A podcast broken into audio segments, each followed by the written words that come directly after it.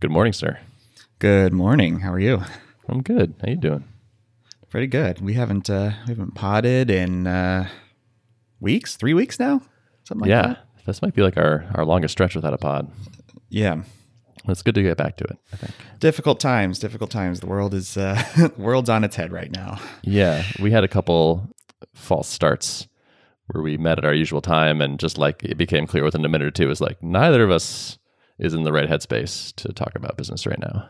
Yeah, yeah, It's it's pretty stressful at the moment, But yeah, yeah. It really is. but we think we can we can get through it today. I think so. I think I'm so. ready. Yep. So we're um, we're back to the office now. Are you? Yeah, All right. Tuple office, Tuple HQ is open. Tuple HQ, yeah, still still minimal. Like Joel and Spencer are some of the only people I actually see. To me, the, the trade offs there are, are, are worth it. To us, I guess we've decided that it's, it's worth the, the additional risk to be able to to be with each other. Man, it's as an extrovert, it is very nice. I'm a big fan. Yeah, yeah. Have you done anything special now that you're back in the same room together that you weren't able to do um, remotely? Uh, uh, other than video games, not really. well, that's something. yeah, but uh, like the other day we like we got lunch and then ate it outside and ended up like talking for like an hour afterwards. And that is the kind of like impromptu, not a scheduled meeting, just like conversation happening that I have definitely missed and I think is, is kind of important. There's like there's good ideas and there's there's things that come up and like issues that get raised when it's, you're kind of casually sitting around eating or hanging out that I think like maybe wouldn't warrant uh, making a thread on Twist or like scheduling a call and discussing this thing. And some of that stuff is really important, I think. Yeah, I mean, anytime something gets officially scheduled, it kind of puts a veneer around it of like officialness that kind of like sucks the um, the spontaneity out of it, or the kind of I don't know, just feels different, right? Yeah, for sure. Yep. Or like trying to have a, a lengthy, maybe sensitive conversation over video chat is like you can do it, but it's not ideal. There's just like a little bit of that latency and a little bit of like that not realness. You're not actually making eye contact with somebody. It's harder to read their body language. There's some there's some things that are challenging to overcome there, I think. Yeah, yeah. But it's it's nice to be seeing the guys again. That's the first time we've seen each other in like seven weeks, I think, Jeez. which is the longest we've gone since uh, we started the company. Yeah, yeah. Wow. It's, it's like it's weird. It's like I mean, we're basically like family now. Mm-hmm. So it's like, wow, I haven't seen my brother in this long, and I haven't seen my co-founders in this long, and like it's like similar. I have similar thought processes around those. Yeah, yeah. I guess I haven't really heard like what, how are things in Boston? Like, what level of openness are businesses at this point? Um, well, just yesterday, uh, Joel got a haircut, so Okay. barbershops are open.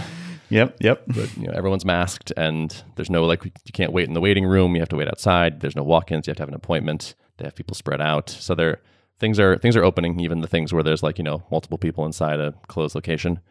There's like fairly stringent requirements on all these businesses, and walking around, it's like very close to 100% of people are in masks, even outside.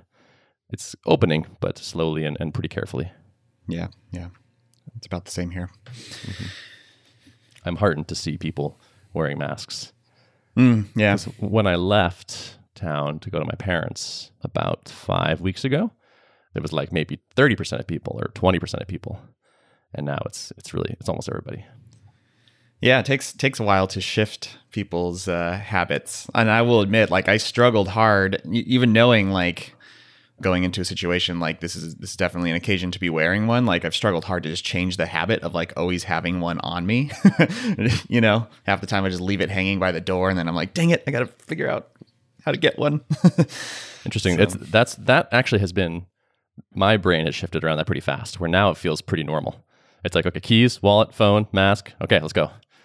And like the the social weirdness of it for the first week or so is like it feels a little bizarre, and now it just it's it feels very normal to me. yeah, yeah, humans are good at adaptation. That's one. That's one thing I think we're good at. yeah, So, work stuff. yeah, yeah. You and I actually are going to start doing some work on Tuple onboarding. And actually, we haven't even talked about like officially shipping the redesign. I don't Oh, think yeah. since it since it went live. Totally. Yes. Yeah, we shipped the redesign. it happened. yeah, it happened. You and I worked together to basically redo the Tuple UI which it sorely needed. We started with a beta test with just a couple teams, and then we rolled it out to like an op- more open beta where people anyone could opt in that wanted to. And just I think last week uh, we pushed it out to everybody, and it's now the default. And it's been getting very good reviews. Oh, good, good. Yeah, and and like no hate. You know, That's that- awesome. Yeah, That's unheard of almost. I know. I don't think very happy. anyone has complained, which is crazy. No one's saying who moved my cheese, you know? Yeah. so props to you for for that. Wow. That's that's pretty cool. Either that or they're just keeping quiet and waiting to unleash uh, on us. But, Right. Yeah. I don't think so. And also, you wrote us a killer blog post, which I want to start promoting. and We can do now, which is just tuple.app slash blog. You wrote a, a sort of a deep dive on the redesign and how we went about it and some of the before and afters that I think are, are really interesting if you're curious about the details. That was a fun one to, to put together because once I started creating the visuals, the kind of the side by sides, that's where like it's like, oh yeah, there's there's quite a bit here to, to dive into Totally. and talk about. Totally. Yeah. And, and my next item is actually talking about onboarding. And then some of the people on the onboarding were on the old, or actually most of the people on, on the uh, onboarding calls were on the old UI. And it was funny to me how old it looked. Like Yeah. How outdated. like I saw them open it up. I was like, oh, they're on the gross old UI. Wow. Why did they do that? It's like, oh yeah, I guess just like a week ago, this wasn't even available to everyone. yeah, yeah, So that to me is a, is, is a good sign. yeah. So what's your process been like for you? You solicited people to uh, basically record their experience, right? I did, yeah. So I tweeted about this and said, "Hey, if you're if you're willing to record yourself signing up for Tuple and like dictate your thoughts, I'll throw a, a discount on your account." And got a good number of takers uh, that turned into about five people that actually made it through the, the funnel, as it were, and uh, sent me a video. And man, it is so useful to watch people use your thing. And I, I had this sort of thought today, which is kind of like it's a little bit like new users are kind of archaeologists in that they're seeing this system that built up and changed and evolved over time. And when I look at the system, I understand all these parts and all of the motivations. And they are just seeing the snapshot in time of this thing that has evolved in various ways. And its evolution has not been mm, graceful, I guess, or has not, you know, like it, it evolves in fits and starts and in various places. And in some places, the, the domain model is sticking out and obvious. And in some places, it doesn't match what they're expecting. And it's it's just interesting to it's interesting to see.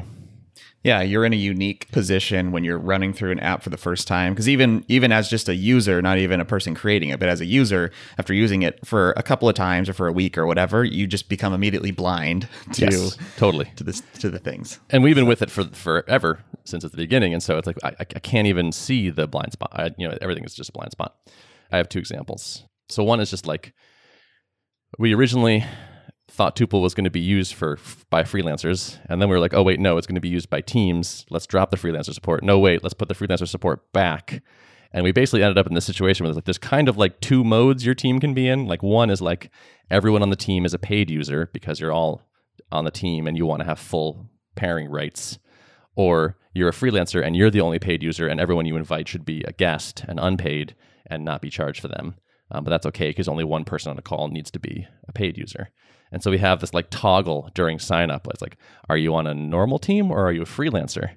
And like we have some explanatory copy, but like no one reads it. And also no no one really understands what the implications of choosing one or the other is. And once you've chosen that, you can't go back and change it. And so I saw people in videos be like, "Oh, I think I picked the wrong one. I'm wondering if this this issue that I saw is because I chose this thing back there and I can't go change it." And it's it's just like this this decision that was we like made two years ago roughly, and it's still kind of like sticking out, like the apparatus is is sticking out into the space. Well, and that's that's the kind of friction that you don't you don't really want that ideally on your first step of sign up where there's like the first choice is like, "Oh, which one do I make? Am I going to lock myself in?" right? Totally. Yeah. Any choice during onboarding is kind of bad, I think. Like you want the smoothest funnel possible. And it's like, yeah. And we've done the opposite. Or like the very first thing we do is present them as like A or B. And they're like, well, I don't really understand A versus B. And it's like, great. Well, maybe just don't sign up then. Yeah. So I sort of knew this was a problem, but watching every person hit that point and go, uh, was like, oh my God, this has got to be costing us so many signups.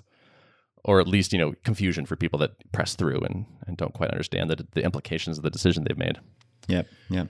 Um, but I think maybe even a better example is seems so basic. It's amazing.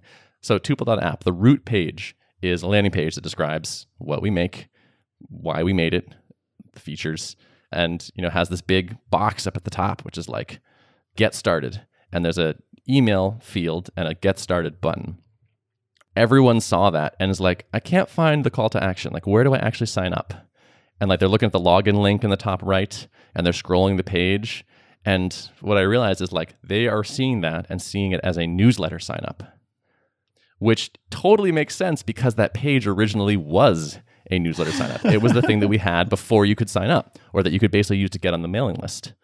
And so it, it has an email field and a get started button or like a, you know, join the list originally button. And then eventually we're like, okay, let's open this up to the world. And we just connected that action to the new user's new page and pre-filled the email but that's not how anybody does it. That's what no one is expecting that. Right. And so I was wondering, I was wondering actually, I was going to meant to ask you this as I started to have started to kind of look at the flow. I was like, this is an interesting trick. I wonder if they found like this is extra effective at getting people to push through to the next step or something. yeah. yeah. It's extra effective in our incompetence. I mean, it's you can you can see this is what I mean about the archaeology, right? It's like there was this thing, and like in my head, this just sort of made sense. Or like it was probably 18 months ago. I was like, what's the shortest path to just letting people sign up themselves versus me manually inviting them, which is what I used to do. And it was like, oh, let's just connect this to this and then let them go to users new. And it was like, great. And then, you know, we went off and did 10,000 other things. And never did I like watch someone sign up and have them go, I don't see how to sign up. I don't understand. Like, where's the sign up button? And realize, oh, duh, of course, like it looks like a newsletter sign up. That's what it was. And yeah, so it doesn't like trigger that thing in your brain of like, oh, this is the call to action. This is the go button.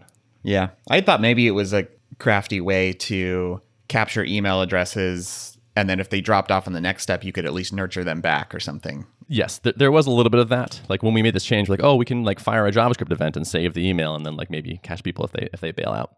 Um, so we actually do a little bit of that. Like that is one benefit of that thing there. But that was kind of like a we we accidentally kind of discovered that. We're like, oh, we that's right, we have emails here. That's kind of cool. And we didn't stop and think like, does this make sense to people? Yeah, and probably worth fixing the conf- like even if you have to get rid of that benefit, it'll probably be a net positive if you kind of clear up that confusion and just add a normal uh, sign up button. I think so. I think yeah. so. I've never watched someone use a thing I made and not learn stuff, or like felt like okay, there's like three immediate things I have to fix, and this is just just you know more another another anecdote in that anecdote quiver. But I, am I'm excited. Like it's the feeling I have watching this is like wow, there's there's some low hanging fruit here. It's it's awesome that people have pushed through these confusing points in our onboarding. They must really want this thing, but also like let's let's fix these ASAP. Yeah, I was telling you like this is I feel like a sign of just really strong product market fit it's like you're able to see the kind of results you can see kind of despite maybe this points where there's a lot of inefficiency and i think um, when you're in the opposite position you can see people who are just really good at doing all all the right things at all these stages and yet still like struggle to gain traction because like really the biggest driver of traction is probably like getting strong product market fit and people will put up with a lot of a lot of stuff um, if they're getting the end result that they want ultimately. Um, mm-hmm. Yeah, and so many of our like customers come from word of mouth. So if your friend says you should try this, it's good. Maybe you push through the pain of how of the sign up process. Yeah, yeah. I keep having these thoughts of like, man, good software is just so hard.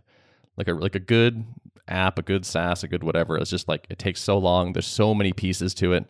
Like there's so many areas of expertise you need to have and tests you need to run and things to implement and it's like man it just takes years and years to make something really good it really does i mean and i've been doing a lot of building kind of heads down building because it hasn't been a great time to like push a bunch of marketing stuff with everything happening in the world. So i've been really heads down but like just on days where i'm most productive I just feel so exhausted at the end because it's like I'm making a thousand little decisions about every little thing. Like, all right, now I need to add a database table. Now I need to like design this new UI. Oh, it's a yet another blank canvas. What is this? What's this going to look like? How's this going to function? And it's like, it's pretty dang exhausting. It, yeah, totally. I mean, I feel that, and we don't have a blank canvas. Yeah, like just yeah. even that chat we had the other day. I said like after lunch, it was just like there's just a hundred different ways we could go and decisions we can make that are going to materially affect the business and our happiness and quality yeah. of life. And it's it's just decision after decision, and it's it's pretty challenging. It's very draining. Yeah. But yeah, someday I think we're gonna have some good software. no, it's good. I'm, I'm excited to just keep improving it. It's, it's yeah, Yeah. And that's part of why doing these tuple projects is is fun for me because I know that you know, I can look at something and spot a bunch of ways to improve it. And I also know like this thing is already has been really successful, so what more can this can this do, you know, if we if we optimize this page and um that's motivating to to know that like this can be potentially high impact on something that is already performing really well, you know. cool. Yeah, no, that, that's great. Yeah. I'm glad that that is present there. And yeah, that, that's that's that's what gets me excited too. Is like the idea of like working with people that I like and that are awesome, and like improving this thing steadily and like shipping things that make people happy. It's just the kind of a, it's just that's just that's the fun part to me. I get excited for releasing things and people have and having people go, "Oh, this is great! Like, keep it up. This is really you're doing a great job." I'm like, all right, thank you. I love it. That's what gives me the warm fuzzies. So I wanted to ask you a question. Actually, we've been doing some like roadmap planning. So the, the next quarter starts uh, in a few weeks, and we're trying to think of like, okay, what are the big pieces? What are the big things we want to do next quarter? And I wanted to see, like, did you have a process that you liked for this in Drip? So generally, we wouldn't plan. Like it was ambitious if we tried to actually plan a whole quarter. You know, probably every product is a little different on on kind of cadence and cycles and and how much work you're able to to really plan out. But we would, like for the most part, it was like every two to four weeks, Rob and I would sit down and kind of reevaluate priorities because things would just end up kind of shifting out from under us. you know, even uh, the best we tried to like lay out like this is what this is what our priorities are for the next 2 weeks, you know, always new information coming in. So I don't know, it probably depends on how how like volatile your priority list feels like as opposed to like all right, we kind of have a good handle on what we need to do and, and these projects are going to take longer, you know. I think for us for a lot of the time it was it felt pretty volatile with the exception of like bigger projects like building workflows. I mean, that was a 3 month long, you know, process to MVP. So our general like approach was to was to kind of sit down every every two to four weeks and sync up on like what work is in flight, what's been done recently, and and are we make, are we on the right track still? Got it. Okay. Yeah. Were you good about like making a decision and then just like sticking to it and shipping that thing, not like getting pulled into other stuff? Generally, yeah. Like we we really tried to. The only way we could make that palatable is by keeping the cycles pretty tight. You know, kind of this the six week cadence from Basecamp would have been like I like that ideally, but that would have been really tough. I think for a lot of the course of drip, it just that's so long. you know.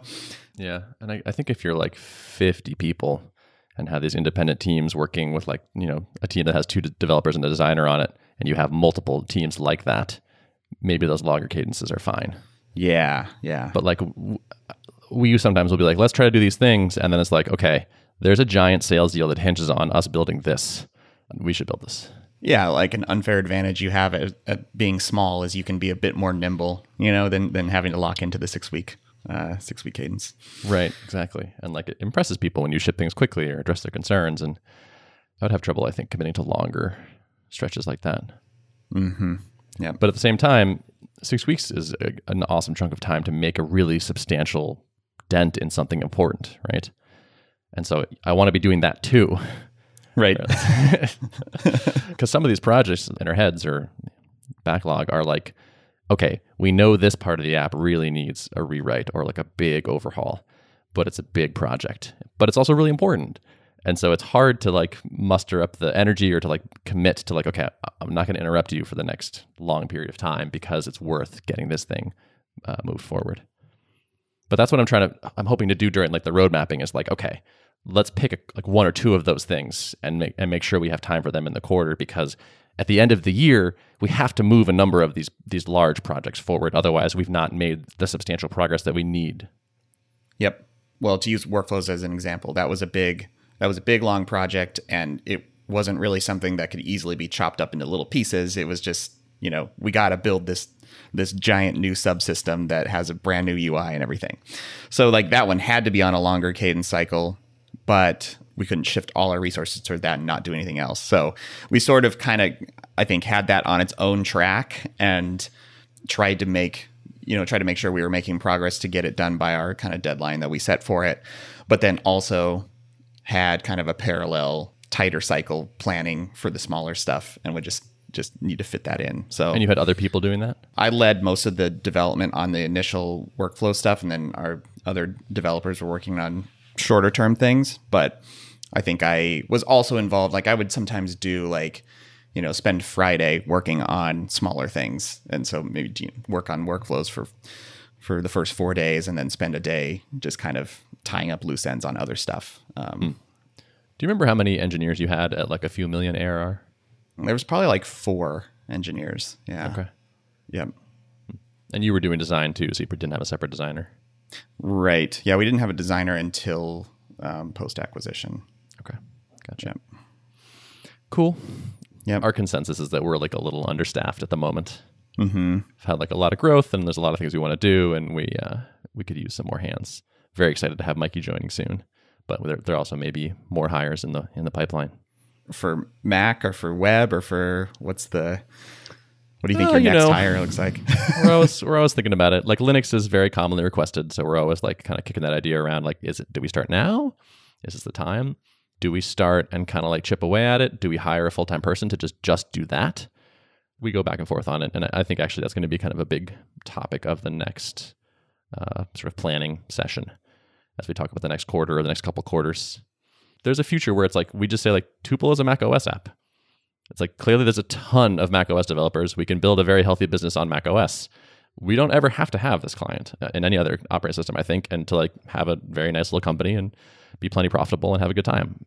But our customers want it, and we like making our customers happy. And we could be, uh, you know, address more of the market and have more developers and make more. Uh, so that's like there's there's like it kind of almost comes down to like philosophical desires it's like technically surely we uh, yeah we can do this. We know we can eventually make this happen. But do we want that reality? What do we what do we value? Yeah, it's there's something to be said for being able to relentlessly like focus on making the best the best Mac client that you can, you know, and probably probably I would say you have you kind of have a deep moat already. But if someone were to come in and try to say like we do all the platforms and we're going to compete head on with Tuple, how can they really get the same level of quality if there's dividing their efforts across you know multiple platforms? Like yep yeah i think that would be challenging that's a key trade-off there is like we can go faster if we just have one client adding more operating systems is, is an explosion of complexity and so it slows down the development of, of all of the the clients hmm so hmm. it's it's a tricky one it's a pretty big decision. it is. It is. This is that's that's one of the ones that I think we like bat back and forth all the time. That's not even talking about like, oh, what about Windows 2? What about like streaming to a web browser? All this stuff. There's just there's a lot of options out there. And one of the things I, I keep coming back to is like I look at our growth and I look at our financial performance. It's like we're we're, we're growing rapidly. Things are going really well. The market just got tremendous like tremendously bigger. So like I already thought Mac OS was like a plenty big market, and now it's much, much, much bigger, and getting bigger all the time. I think. So it's like, well, the current thing is working. Do we risk doing these risky things? Do we take on these these things that are potentially you know have potentially have significant downside for significant upside? Yeah, and how do you go about like de-risking that decision? Like, do you, is there something you can do to get more information to know like just how risky will this be? Like endeavoring to build to replicate the client for Linux, you know? Right. Um, yeah. That is a, that is a big question. Like yeah. how how hard is it technically, but then also like will it make a difference in people buying? Yes. Will it be worth it? Because now you'll have, you know, another track of support, another track of quirks and bugs and potential issues someone might run into Yeah. with that client. Um, And Linux man, is a fractured ecosystem, right? yeah. Like Linux is not a thing; it's a series of distributions. right. It's more of an And so- idea. exactly. and, and so it's like we can test tuple on like like we restrict the last I think three versions of Mac OS at this point. And then like there's just not that much there's, there's only a certain number of Mac hardware options, right? There's like MacBooks and Mac Pros and iMacs and that's basically it. And so it's like we can effectively test everything if we wanted to, every combination. But if you say like now we support Linux, it's like well, there's there's all these distributions, there's all these hardware, uh, and there's more distributions coming, and the dis- distributions are changing over time, and it's it's pretty sounds a bit sounds like a lot of complexity. Yeah, it does. It really does. I I think initially our ambitions were pretty modest, and they I think have grown a bit. And so, like, how how much and will we like our lives and our company if we uh, keep adding these challenging things? Yeah. Like, which Yeah. slogs do we want? challenges are fun and that's where value is created in businesses by like taking on like a meaty challenge and actually solving it but yeah the question is like will that will this turn into a nightmare of maintenance um, that you maybe would regret down the line you know I don't know. But then again, if we've got the budget to like hire a Linux person and then like a Linux people and like there's okay, there's a Linux team lead with a couple people on that team, and that's just like you know someone. This is what businesses do, right? Like you take on a problem and then you have people solve it, and then they, they're responsible for doing the parts that they need to do. And so it, it could just be like a division of Tuple is you know the Linux client, and that doesn't seem crazy to me. right yeah no that's very true mm-hmm. So hmm. I don't know. More on more debate on this, I expect. in yeah the future. yeah yeah good things though good good things to ponder i mean it's a good problem to have as they say for sure. And having the ability to hire, um, like having the revenue and the profit to be able to like, okay, we could we can pay engineers to do things is is quite a luxury. That's that's really really nice. yeah no it really is yeah I think that's like a mindset we have to get ourselves out of. Is it's for so long it's been like, okay, are we going to do X? Because if we are, one of us is going to do it. it's like who has the time to do this thing? And then now it's like, are we going to do X because we could hire a person to do X, or maybe even a team to do X? It's like, oh, okay, well that's a different, very different story. mm-hmm. get out of that kind of scarcity scarcity mindset yep Yeah. And it's like when I think about doing something, it's like, well, what's my personal level of overwhelm at the moment? And it's like, well, maybe it doesn't matter because you won't actually be doing that. You're going to try to find someone to do that who will do it better than you will. Yeah. It's like, oh, okay. Yeah. Well, that, that's different. Mm-hmm. Anyway, that's a lot about Tuple. Well, I think that's I think that's a good place to wrap it. I was going to maybe talk about some stuff this episode, but I'll give myself an, one more week to All uh, right. Give himself a one week reprieve. get my act together, and uh, All right. and then yeah, I'll have a nice Sounds meaty good. update next next week. Okay. So that works for me. Cool. All right. Notes of the show. Notes for the show can be found at artofproductpodcast.com. Thanks for listening. See ya.